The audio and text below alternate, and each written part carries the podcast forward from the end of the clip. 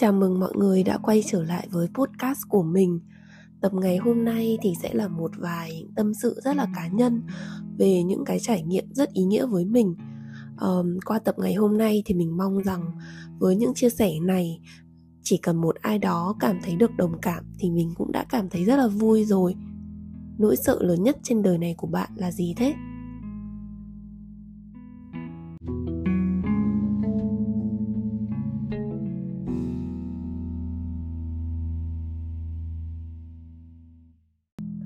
Với mình thì đó là nỗi sợ nói trước đám đông.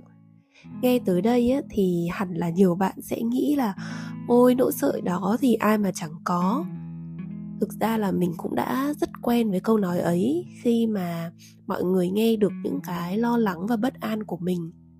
Mình hiểu là mọi người chỉ muốn động viên và khích lệ mình thôi nhưng mà những câu nói ấy không khiến mình cảm thấy khá hơn mà thậm chí lại khiến mình cảm thấy như thể là chẳng có ai hiểu được những cái cảm xúc và bất an trong lòng ấy của mình.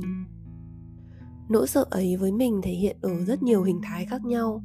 Những năm đầu tiên thì đó là sợ thuyết trình sợ cảm giác phải trình bày một điều gì đó quan trọng và rất nhiều người đang tập trung chú ý vào mình. Mình vẫn làm được chỉ là làm không tốt như mình kỳ vọng. Nhưng mà rồi những năm sau á, thì nỗi sợ ấy càng ngày càng lớn. Nó đè bẹp mình và khiến mình cảm thấy đầu óc trống rỗng, tay chân lạnh buốt. Tim mình đập rất là nhanh, miệng thì lắp bắp không nói được gì và cuối cùng là dẫn tới một cái kết cục xấu hổ, tột cùng trước sự chứng kiến của rất nhiều người. Sau này thì thậm chí khi được nhận lời mời làm khách mời cho đài phát thanh, chia sẻ về cái đam mê du lịch của mình một cái nội dung mà mình chẳng cần phải chuẩn bị gì nhiều, cũng chẳng cần phải ghi điểm hay thuyết phục ai. Cái quá trình thu âm thì lại có thể chỉnh sửa, cắt ghép và quan trọng là không ai nhìn thấy mình. Vậy mà mình vẫn sợ run lên và lại lắp bắp. Mình không nói thì chắc bạn cũng hiểu được là việc này ảnh hưởng như thế nào trong môi trường văn phòng sau này khi mà mình đi làm. Sau vài lần trốn tránh không được thì mình đành phải nhắm mắt trấn an bản thân để thay mặt team trình bày ý tưởng dự án với đối tác. Và kết quả thì cũng không khả quan hơn. Sự kiện càng quan trọng thì mình lại càng làm rối tung mọi thứ lên. Và thế là nỗi sợ của mình lại nhân đôi, cứ thế thành một cái vòng lặp và trở thành một nỗi sợ tích lũy theo năm tháng.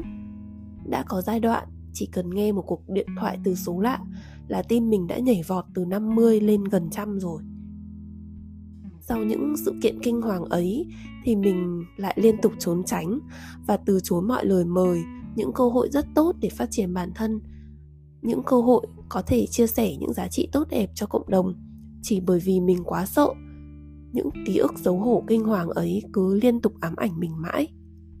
Thà là mình từ chối, nhưng mình không bị xấu hổ còn hơn. Cứ một cánh cửa mở ra, mình lại thẳng tay đóng sầm lại nhưng trong lòng vẫn luôn thôi thúc đi tìm giải pháp mọi người ạ. Mình đã thử qua chắc phải hơn chục phương cách khác nhau, từ tự kỷ ám thị, chuẩn bị thật kỹ trước những cái sự kiện quan trọng. Thậm chí là mình còn được khai vấn để nhìn rõ hơn vào nỗi sợ ấy, nhưng tình hình vẫn không được cải thiện. Mình thật sự rất là bất lực. Mình đã không biết phải làm thế nào cả.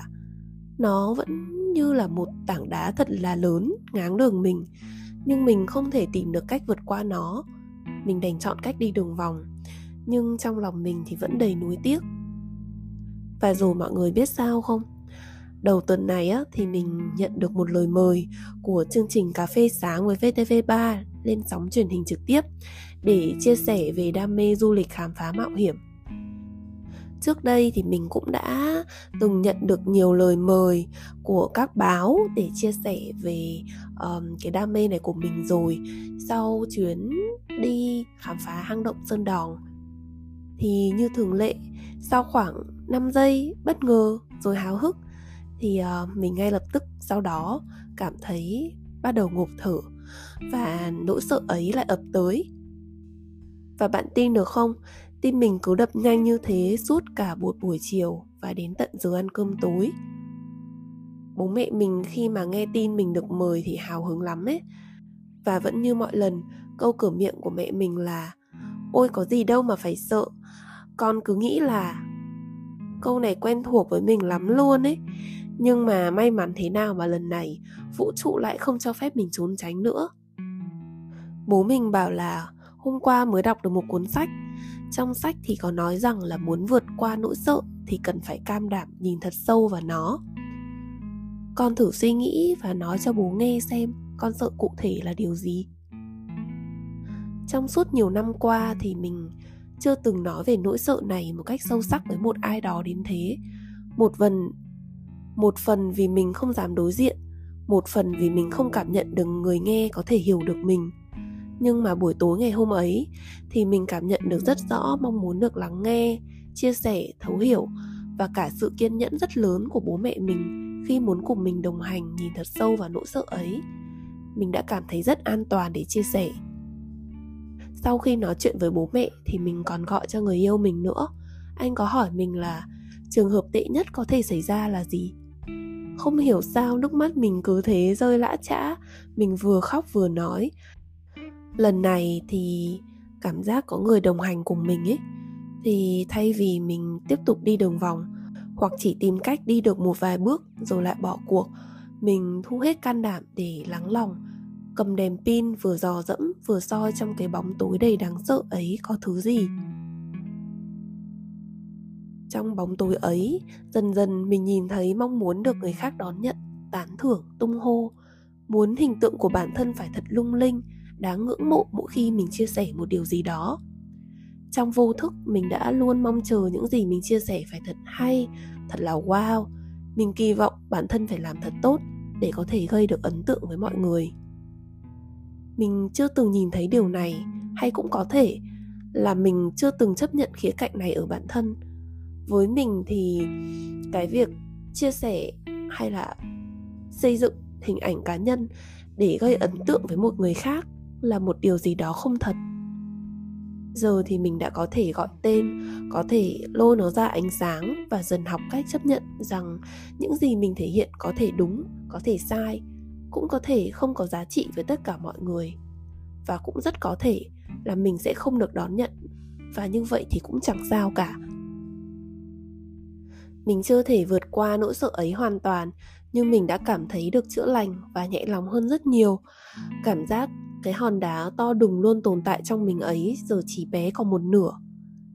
Sau khi cân nhắc thì uh, mình vẫn quyết định từ chối lời mời lên sóng trực tiếp ấy. Vì với mình thì uh, cái sự kiện ấy vẫn ẩn chứa nhiều rủi ro rất là lớn và mình cần một vài bậc thang giảm sốc để có thể làm quen dần dần. Ấy thế mà lần này vũ trụ lại rất yêu ái mình mọi người ạ mình từ chối nhưng mà vì mình cũng cảm thấy áy náy nên đã giới thiệu mẹ mình thấy chân. Ai ngờ đâu anh biên tập ở đài lại vui vẻ mời luôn hai mẹ con mình lên sóng. Ô thế mà mình lại cảm thấy có phần háo hức khi nghĩ về việc hai mẹ con mình cùng nhau kể chuyện về những chuyến đi du lịch khám phá mạo hiểm mà mẹ con mình đã cùng nhau đi trước đây.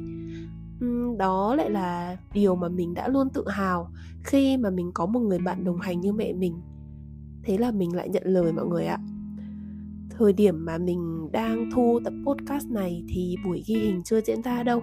Mình cũng chưa biết kết quả sẽ như thế nào, nhưng mà điều mà mình cảm nhận rất rõ, đó là mình đã không còn đặt nặng kết quả đó nữa.